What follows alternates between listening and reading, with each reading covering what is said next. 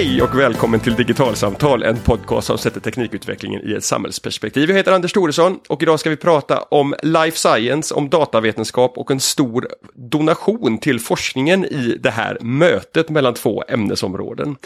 Jag hälsar Siv Andersson, professor i molekylär evolution vid Uppsala universitet, välkommen. Hej Siv! Hej Anders! Eh, du är också ansvarig för grundforsknings, eh, grundforskningen inom Knut och Alice Wallenbergs eh, stiftelse. Och leder, har ett ansvar också för, för, för det arbete som ska bedrivas i den här, med, med de här, den här nya donationen på 3,1 miljarder kronor. Eh, Digitalisering är någonting som den här podden har handlat om i fem års tid, men life science är inte ett, ett ämne som är riktigt lika vanligt förekommande. Så jag tänkte att vi måste nog ändå börja där för att hjälpa lyssnarna lite på traven. Vad är life science för någonting, Siv? Ja, på svenska är det ju livsvetenskapen, alltså det är egentligen allting som har med liv att göra. Och eh, jag eh, menar att det handlar både om biologi och medicin. Vi brukar prata om eh, grön biologi som är mer miljö, klimat, vit biologi, bioteknik, läkemedelsutveckling och röd biologi som är medicin. Och allt det hamnar enligt min mening då under den här beteckningen life science eller livsvetenskaperna. Så livsvetenskaperna är det, är det svenska begreppet som vi kan använda oss utav? Mm. Eh, om man tar hela det här superbreda, eh, för, för, för, så som du målar upp det så spänner det över väldigt mycket. Vad, vad, vad fascinerar dig med livsvetenskaperna? Det är att eh, faktiskt kunna förstå liv. Vad är livet egentligen? Och eh, vad är det för... Ja, jag är intresserad av molekyler och allt det, det lilla och cellerna och vad är det som händer? Kan vi beskriva liv och eh, ja, förstå alla beståndsdelarna i livet? Och själv jobbar jag med bakterier, men eh, många tänker förstås på människor när man pratar om life science eller livsvetenskaperna. Men, eh, så det, det, är väldigt brett. Just den här satsningen den riktar in sig specifikt då just mot de molekylära aspekterna och på cellnivå. Hos människor eller i, i, i allt levande? I allt levande och eh, på molekylära nivån så är det liksom inte så stora skillnader egentligen utan principerna är ändå de samma oavsett om det gäller bakterier eller människor. Så är liksom grunderna är ganska lika. Mm, Okej. Okay. Eh, då är jag nyfiken eh, på, en, på en tvåstegsraket här. Vi, vi börjar med frågan, vad är det för, för forskningsfrågor som fortfarande behöver svar? I, inom, inom det här området? Alla! ja, det, det är som man brukar säga, att ju mer man lär sig desto mer förstår man att man inte kan. Och det hela tiden, får man svar på en fråga så dyker det upp tio frågor till. Så att det liksom finns oändligt mycket att utforska kvar. Men det är klart att vi har lärt oss väldigt mycket under de sista 10-20 åren på ett sätt som eh, inte gick att förutspå överhuvudtaget, hela den här tekniska utvecklingen och allt som vi nu kan göra. Eh, och då, då kommer vi in på, på följdfrågan här, att, att när det gäller att besvara de här frågorna som du och dina kollegor i Uppsala och i Sverige och internationellt jobbar med, vad, vad är det för, för typ av nya verktyg som data och IT-utvecklingen kommer med till era labb? För jag, jag ser framför mig liksom att, att ni jobbar i labb med e-kolvar och pipetter och, och, bubblande rör och mikroskop. Och så, och så pratar vi om en satsning här som, som handlar också i väldigt stor utsträckning om digitalisering. Om vi börjar där, vad, vad är det för typ av verktyg som digitaliseringen bidrar med till, till era forskningsfält? Ja, alltså det, det, har, man kan säga att det har förändrat sig väldigt mycket. Så att när jag började som doktorand för jättelänge sedan, då jobbade vi precis så där som du beskriver. Att, eh, och det är den synen man ofta har på en molekylärbiolog då, som jag räknas som. Att man står i en vit labbrock och håller på med pipetter. Och eh, förr i tiden så gjorde man det, kanske ett experiment på förmiddagen och sen funderade man lite över lunchen och så ändrade man någon parameter och så gjorde man om det på eftermiddagen och så funderade man på kvällen och så gick det på det sättet. Nu så kan man eh, få ut så ofattbart mycket data från bara ett experiment att eh, kanske den experimentella tiden eh, har blivit så förkortat i förhållande till hur mycket data man får ut. Och istället då så sitter man väldigt mycket framför sin dator och jobbar med sitt data på olika sätt. Och även förstås inom den sidan har det ju skett eh, utveckling så att det har gått snabbare men framförallt kan man nu liksom ta fram mycket mer data på ett sätt som inte var möjligt. Och till exempel då DNA-data som är det som är lättast kanske att förstå. Där jag började kunde man nästan skriva, det är fyra baser, A, C, G, T. Man kunde nästan skriva papper och penna, A, C, G, T. För det tog liksom flera veckor att få fram eh, ja, eh, så man kunde fylla en sida. Och eh, nu så rasar det in i någon mängd som är fullständigt eh, ofattbar. Plus också att kostnaderna har gått ner så väldigt. Så att eh, för sig, ja, 20 år sedan då var det kanske några få center i världen som kunde göra den här typen av forskning i stor skala. Och det kostade ofantligt mycket pengar. Och nu så har det liksom blivit billigare och det gör det också tillgängligt. Så, så, så det, det, du beskriver är egentligen en, en utveckling som sker åtminstone i, i tre parallella liksom, spår här. Där det ena handlar om att ni får ny typ av utrustning i liksom själva labbmiljön för att kunna mäta och kvantifiera det ni jobbar med när ni står med de vita rockarna på er mm. och, och, och, skapa mer data. Och den datan kan ni ta hand om därför att kostnaden för att lagra och så vidare och, och den här datan har sjunkit. Så, att, så att det är inte så att ni måste kasta massa av den här datan som ni skapar.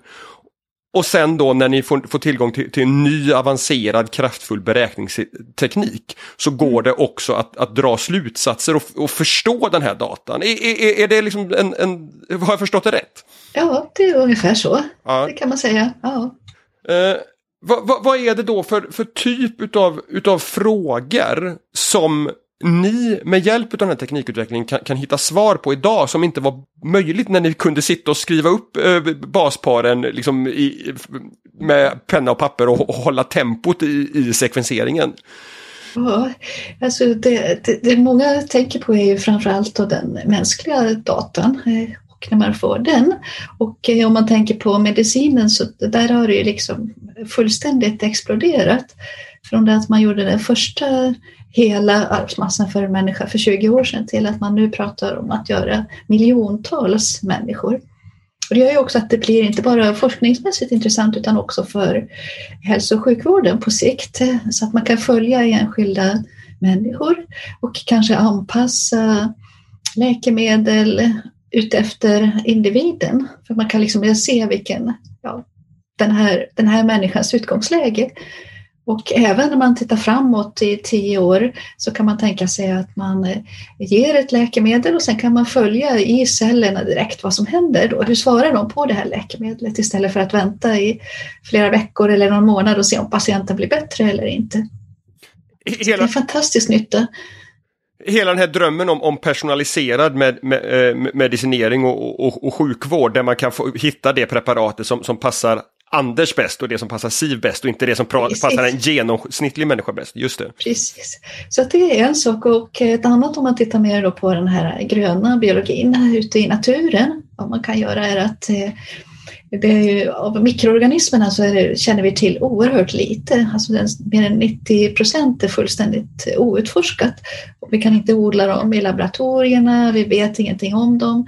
Men nu kan man ta prover då och sen kan man analysera vilket DNA finns där ute i markerna. Vilket DNA finns i haven, vilket DNA finns eh, i bakterierna i våra magar. Vi har ju ett kilo minst med bakterier i magarna. Och eh, då får man ut informationen i jättesmå bitar som man sen då stoppar in i sina program och eh, så får programmen bygga ihop dem. Så vi kan, brukar kalla, säga att vi har, då kan man få en digital organism. Så det är liksom programmen som har satt ihop det här och säger att vi tror att i din mage så finns det den här bakterien och den kan förmodligen göra det här och det här. Det här är ju superfascinerande för, för att när jag gör intervjuer om digitalisering utav eh, indus klassisk industri till exempel, eller hur samhällsplanerare planerar en stad, så pratar man ju om digital, begreppet digitala tvillingar, att, att man gör en digital representation utav det som finns i den fysiska världen. Är det mm. du säger här, liksom att, att ni med hjälp utav det här, att, att ni kan samla DNA-fragmenten och sen bygga en digital tvilling av hur min, hur min mag och tarmflora ser ut? Ja, så skulle man kunna säga. Och vi vet förstås inte om den här nu har byggt ihop den rätt eh, eller om det bara är det kanske är något fel så att det där inte finns i verkligheten riktigt. Men... Uh, det, det, det, den här donationen från, från Wallenbergstiftelsen handlar om, det är 3,1 miljarder som går till, till grundforskning. Mm. Uh, om, om, vi börjar där, vad, vad, är grundforskning och, och hur, hur skiljer det sig från, från annan forskning? Så grundforskningen är forskning som inte omedelbart är till nytta. Man gör den inte för att den ska vara till nytta, men det är klart att den kan bli till nytta i ett längre perspektiv eller direkt. Men själva utgångspunkten är kanske nyfikenhet eller att man vill veta mer om någonting. Så att den behöver inte ha en nyttoaspekt. Utan den är mer en, en, en utforskande forskning på en, på en förståelse och begriplighetsnivå. För att, för att när, när man har förstått ett, ett biologiskt system till exempel, då kunna fundera på men hur kan vi manipulera eller använda eller förändra det här systemet. Ja, precis. Uh, varför är grundforskning viktigt? Var, var, varför 3,1 miljarder? Det, du, du, sitter ju inte i stiftelsen egentligen, men, men, men ändå, liksom, vad är det som gör att, att grundforskning behöver ett sånt här stort belopp pengar? Ja, i det här fallet så är det just eh, själva digitaliseringsprocessen, att vi tror att det här med digitaliseringen det är någonting som nu kommer att eh, drabba alla forskare. I första vågen så var det några få jättestora center, i andra så blev det lite fler forskare och nu, särskilt nästa generation, så kommer alla att behöva ha kompetens nog att kunna hantera så här mycket information. Och de flesta som läser och utbildar sig då till biologer eller medicinare har inte med sig det i sina utbildningar. Så att eh, vi tror att det, det, finns ett väldigt stort behov och det är klart att de människor som nu utbildas och kommer att få nytta av de här pengarna Eh, de kan ju sen i sin tur kanske börja arbeta också i industrin eller inom hälso och sjukvården och bli till nytta på sikt. Men själva utgångsläget är att eh, ja, försöka bygga upp den här kompetensen inom landet brett. Så, så, så, det handlar om att, att den här verktygslådan som digitaliseringen innebär, att använda de här pengarna för att få fler att, att känna sig bekväma med och förstå vad är det för nya verktyg vi egentligen har fått, helt enkelt därför att utvecklingen har gått så fort så man har inte fått med sig det under sin grundutbildning på universitetet. Ja, precis. Det är en, en, ett väldigt viktigt mål med det här att eh, både rekrytera unga internationella toppforskare så att vi får hit kompetens, men sen bygga brett och bygga upp eh, ja, träna nästa generation kan man säga. För att eh, de kommer ju att få stå inför jättemånga utmaningar och få en massa problem som de måste lösa själva. Och eh, då vill vi ge dem, se till att de får med sig de metoder och kompetens som man behöver i framtiden, som vi tror att man kommer att behöva. Så det här är inte en, en donation som handlar om att man ska uppnå specifika resultat, att man har sett ett antal forskningsfrågor, utan det här är liksom en, en motsvarighet till den digitala kompetensförhöjningen som vi pratar om behövs i, i, i, liksom i näringslivet och akademin i stort. Fast då riktad till ett specifik yrkeskategori. Ja, precis. Mm. Uh, vad spännande. Hur, hur, hur, hur, hur, hur, hur långt räcker 3,1 miljarder för det? För mig är ju det en, en, en en stor summa pengar i de här sammanhangen. Är det mm. det med, med svenska mått mätt med in, internationella mått mätt? Ja, jag, jag, ser det som en ofantligt stor summa och det är också en långsiktig satsning på över tio år. Eh, så att eh, det är jättemycket pengar så att det kommer att räcka till då kanske nästan 40 sådana här internationella toppforskare. Och vi räknar med att eh, det ska utbildas eh, drygt 260 doktorander och över 200 postdocs. Och eh, dessutom då satsar vi på att bygga upp själva IT-miljön på de här ställena så att man satsar på datastöd, databaser och bioinformatisk kompetens så att man liksom får upp nivån. Eh, hur, hur, hur går det till när man, när man har så här mycket pengar som ska användas under så här lång tid, som du säger, 40, 40 internationella toppforskare, ett antal doktorander, postdocs och, och så vidare. Hur, hur, hur ser processerna ut för att göra den här typen av rekrytering och fördelning av de här resurserna? Mm. Eh, och där så tar, kommer vi att använda oss av eh, något som heter Science for Life Laboratory som är en nationell infrastruktur som startades för tio år sedan med statliga medel. Och eh, där, den kom till därför att eh, också just de här instrumentparken blev så komplicerad och eh, dyr att det var svårt för enskilda forskargrupper eller ens för enskilda universitet och hela tiden hålla sig uppdaterad. För instrumenten behöver också bytas ut regelbundet. Och då sa man att vi måste samarbeta och vi måste hjälpas åt inom landet. Så då startade man det här som förkortas Science for Life Laboratory som förkortas SciLife Lab. Och det här är då en nationell satsning. Det har en eh, nationellt samman, eller en styrelse med representanter från hela landet. Och så man har lagt de här pengarna under Saila Flab så att det är styrelsen för Saila Flab som sen kommer att eh, fördela ut dem. Men det är alltså öronmärkt för, pengarna är öronmärkta för olika satsningar. Men eh, organisatoriskt så kommer det att ligga under det här Saila Flab. Eh, du, du, du, nämner själv att internationella topprekryteringar är en, en viktig del i det här. Varför det? Varför, vad är en internationell topprekrytering och, och varför behövs de? Ja, så att här handlar det kanske, om jag säger att man vill understryka det här topprekrytering. Det kan också vara att man vill stödja en svensk forskare naturligtvis som är en topprekrytering. Men det viktiga är att man utlyser de här tjänsterna i internationell konkurrens. Så att alla i hela världen har chans att konkurrera om de här tjänsterna och att man verkligen väljer den som är bäst lämpad. Och det kan ju vara en svensk eller det kan vara någon från ett annat land och det ska ligga inom det här området.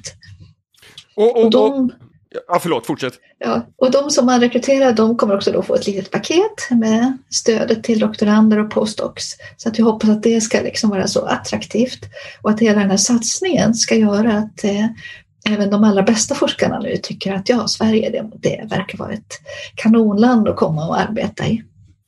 Ja, Okej, okay. så, så det handlar om att, att man helt enkelt kan, kan erbjuda ett ganska dignande smörgåsbord här till en, till en riktigt duktig forskare och, och, och därmed eh, bygga kompetens med hjälp av internationell spets, spetskunskap i Sverige. Exakt. Yes. Uh, brukar det vara lätt att, att lyckas med den typen av internationella rekryteringar i, i den här typen av sammanhang?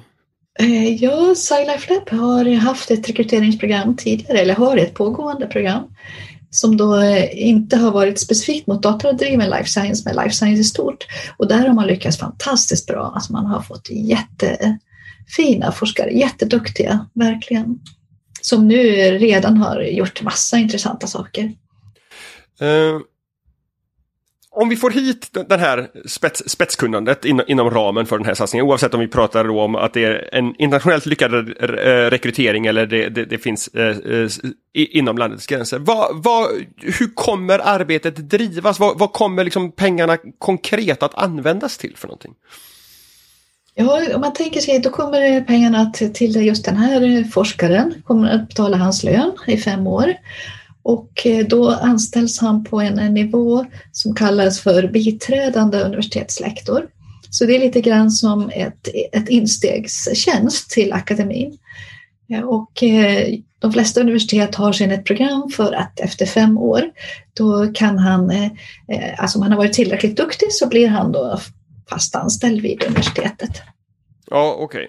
Och som du sa, det, det ingår också då eh, pengar till, till postdocs och, och, och, och andra liksom medarbetare till, ett sån, till en sån forskargrupp då? Ja, precis. Så att eh, de pengarna använder han för att bygga sin grupp och sen tillsammans då så attackerar man någon forskarfråga som man tycker är, eller hon tycker är intressant. Mm. Eh, vilka typiska forskningsfrågor tror du kommer, kommer adresseras eh, in, inom ramen för den här satsningen? Ja, då har vi eh, satsat på fyra områden som vi skulle vilja att de här forskarna arbetar inom. Eh, och de har vi eh, portionerat ut till universiteten så att varje universitet får några områden så att vi täcker in alla. Och de fyra områdena det är då först cell och molekylärbiologi som är liksom grunden för alltihopa.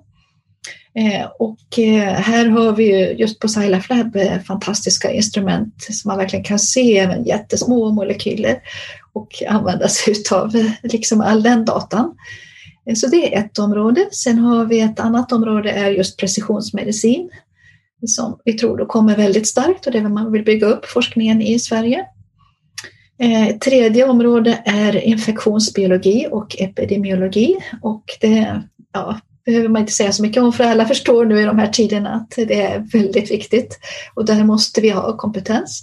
Och sen eh, det fjärde området är eh, evolution och biodiversitet och det är då lite mer det gröna området och för alla miljöfrågor, klimatfrågor, förstå livet ute i naturen och hela ekosystemet. Men, men om jag förstår det rätt då, hur, hur, du beskrev det förut, att det handlar om den här digitala kompetenshöjningen egentligen, så, så, så är det inte så att, att det, det, blir väldigt mycket så metod och, och, verktygsutveckling inom de här fyra fälten då. Givetvis gissar jag med kring konkreta liksom så forskningsfrågor, men, men väldigt mycket utav, utav fokuset kommer ändå ligga på, inte nödvändigtvis forskningsfrågornas svar, utan metoderna som, vi, som, vi, som de här grupperna kommer utveckla för att, för att få hitta svaren.